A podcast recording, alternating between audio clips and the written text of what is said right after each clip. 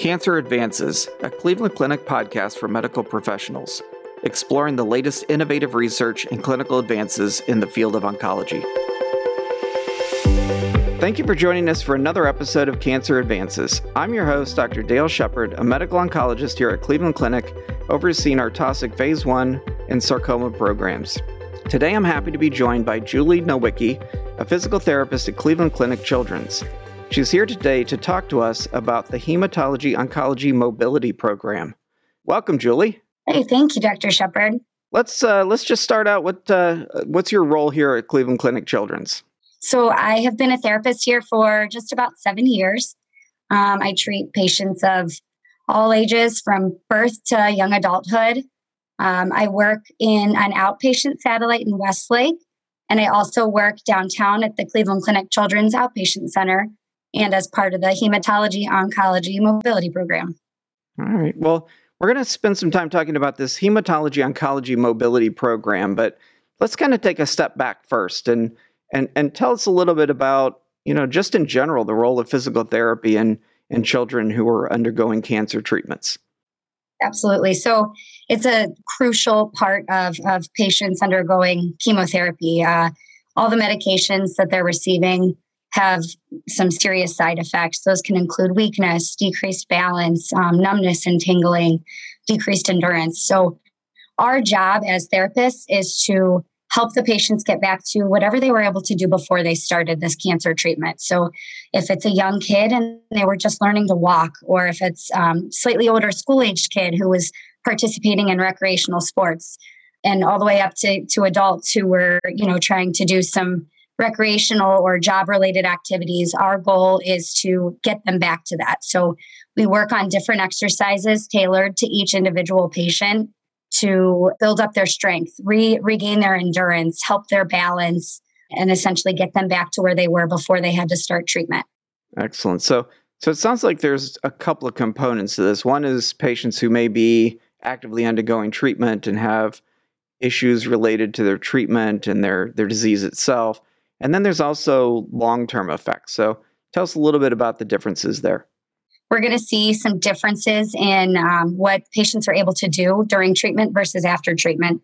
There's a lot of studies out there right now um, that that are looking at the effects of cancer treatment, uh, and there's a lot of things that are saying that even five years out from cancer treatment and survivorhood, that patients who've had cancer are four to five times more likely to report restrictions or limitations in their daily activities, whether that being going to school, uh, going to work, or just doing personal care items and, and daily chores. So our job doesn't stop when they stop uh, their treatment. Our job continues on throughout the time that they need to get back to whatever that level of function was. So sometimes it takes a long time to regain that strength and endurance. Sometimes it's a little bit faster and we try to be there every step of the way. So let's go ahead and, and jump in and tell me about this hematology oncology mobility program. What is it? Sure. So it is a program that was uh, designed to make sure that all children who are coming through the Cleveland Clinic and receiving any type of uh, care for either cancer or other blood related disorders are receiving care if they need it. We are trying to capture these kids when they're first diagnosed. Oftentimes they're uh, coming in. This is a whole new ball game. They have no idea what to expect. So we're trying to see these patients at baseline and get an understanding of, hey, what do you look like right now? How how do you function? What do you like to do during the day? And then we follow up with them as as often as we need to throughout their treatment so that we can continue to monitor their progress, see what kinds of exercises we need to change or update, and then continue again throughout the continuum of care and through the time that they're finished so that they can continue to receive care if they need it. We are able to refer out to outpatient therapies if they need it. So we only have physical therapy in the program at this time, but we're trying to screen for any possible side effects. So that might include issues with swallowing or language, issues with fine motor skills such as buttoning buttons or zippers or self feeding and, and grooming. So we're referring for our outpatient satellites so that these patients are getting care for occupational, speech, or physical therapy as they need. And the program itself, is it primarily centered on main campus? It is at the Cleveland Clinic Children's Outpatient Center, the, the R building. I, I like the way you're looking at patients early on because too often we get people on the adult side sent to physical therapy when they already had the debility, and it must be difficult to kind of know what baseline looked like. Yeah, absolutely. You can, you know, hear what they say they were able to do, but it's so hard to see that person from, you know, if they're already coming to you deconditioned. Uh, so it's great to see them early on so that we know what they like to do and, and what we can get them back to. Excellent. Tell me a little bit about the difference between patients coming in to do a program on main campus here versus having them go out and do home physical therapy. There have been some studies that have shown some benefits. Is that right? Absolutely, yes. So a lot of the studies show that there's a huge increase in the results or the outcomes when they have individual one on one therapy versus just being sent home with a therapy program. So I feel like we're able to really help motivate them when we're face to face. We keep, we're one on one, we're treating them sometimes even during their infusions, uh, sometimes just in between lab visits and doctor visits but we're able to make sure they stay motivated throughout. Whereas if they went home, they have a higher likelihood of just kind of being a little more relaxed and not being pushed to work as hard. Uh, so the outcomes and the research shows um, that there's a great benefit to working one on one, face to face versus home based. What have been the biggest challenges as you set up the program?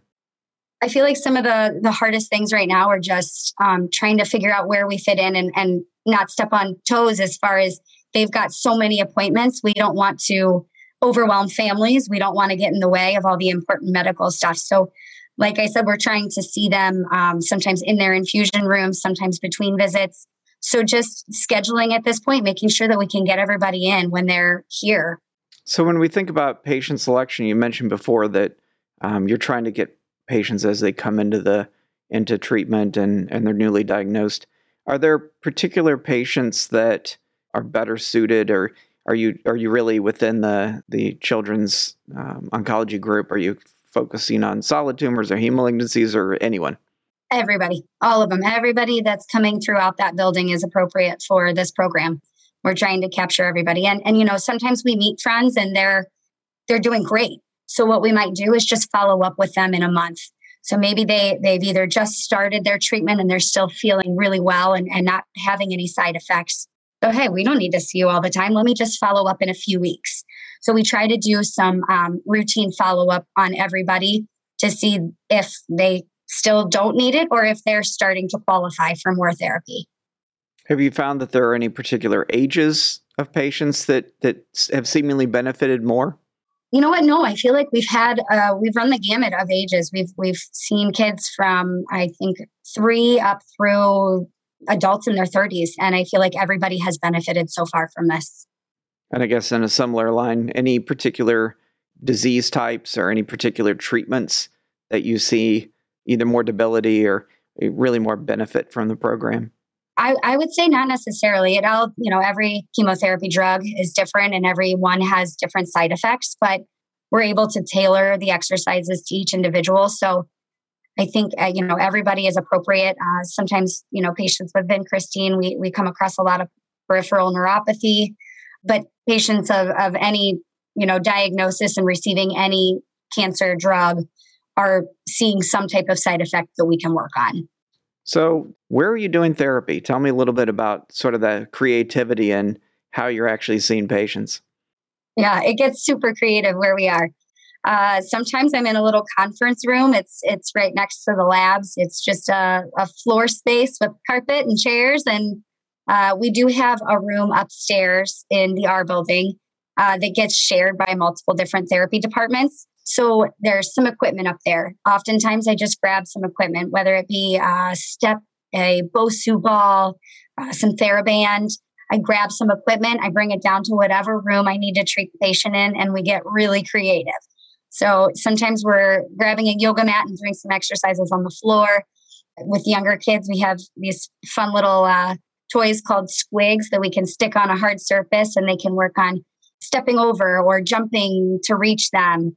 So we just get really creative in the space that we're provided because it's not like a therapy gym when you, you know, think, hey, I'm going to PT, there's going to be treadmills and bikes and and weights and it's definitely not like that. We have a room. Sometimes the kids are hooked up already to their IV or their infusion. So we're working around cords and wires and we just do the best we can. And I think they all still have fun with it.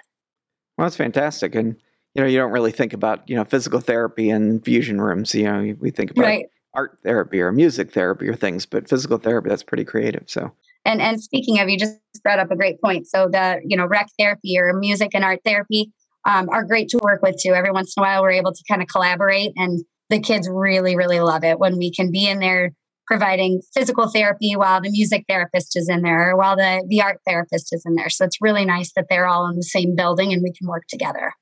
So when we uh, when you think about um, expansion of this, what uh, what what are the bigger goals? Are the bigger goals to provide this um, in a satellite setting where you know patients may not have to travel as much, or to to provide additional services? You mentioned like occupational therapy or speech.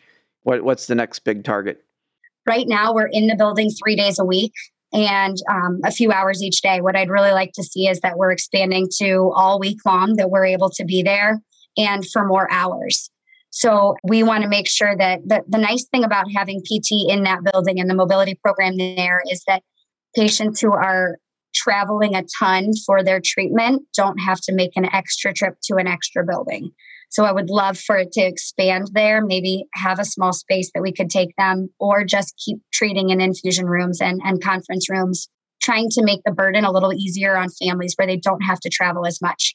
So um, more hours, more days would be a goal. And then absolutely also having uh, speech and occupational there as well so that we can you know target every patient that might have any side effects unfortunately, when we think about services and any sort of healthcare, quite honestly, um, coverage issues are sometimes uh, a factor.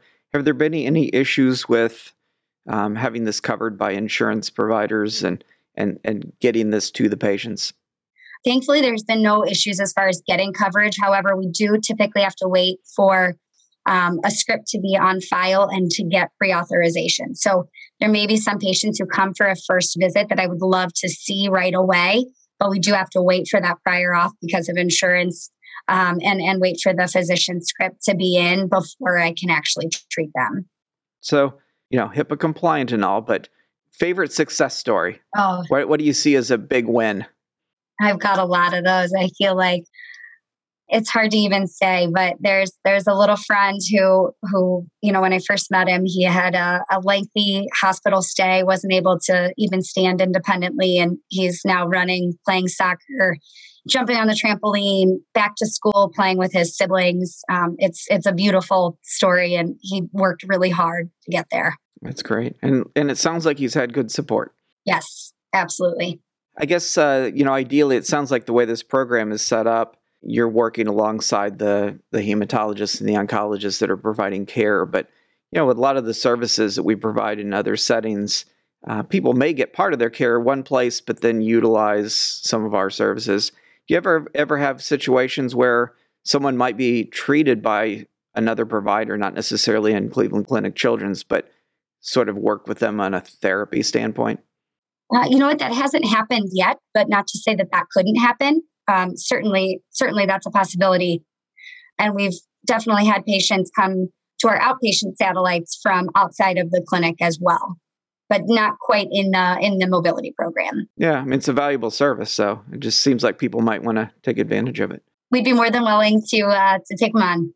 Great service you're providing. Um, i can only imagine that people that are listening might say hey that'd be really cool to set up where i'm at. Um, what kind of advice would you give keep pushing for it. Keep going for it. Yeah it's a it's a great service. I think that everywhere should have it. Like you said we've got we've got great success stories. Patients have all been i think thankful to have it right there in in the hospital where they're receiving their their treatment so that they don't have to make this extra trip. So i would say if, if you're thinking about it keep pushing for it. Keep talking to your oncologists or your your administrative staff to try to get it going. That's great. Well you're doing great work Appreciate your insights. Thanks for being with us. Absolutely. Thank you for having me. I appreciate it. To make a direct online referral to our Taussig Cancer Institute, complete our online cancer patient referral form by visiting clevelandclinic.org slash cancer patient referrals. You will receive confirmation once the appointment is scheduled. This concludes this episode of Cancer Advances. You will find additional podcast episodes on our website, clevelandclinic.org slash cancer advances podcast. Subscribe to the podcast on iTunes, Google Play, Spotify, SoundCloud, or wherever you listen to podcasts. And don't forget, you can access real-time updates from Cleveland Clinic's Cancer Center experts on our Consult QD website at consultqd.clevelandclinic.org/cancer. Thank you for listening. Please join us again soon.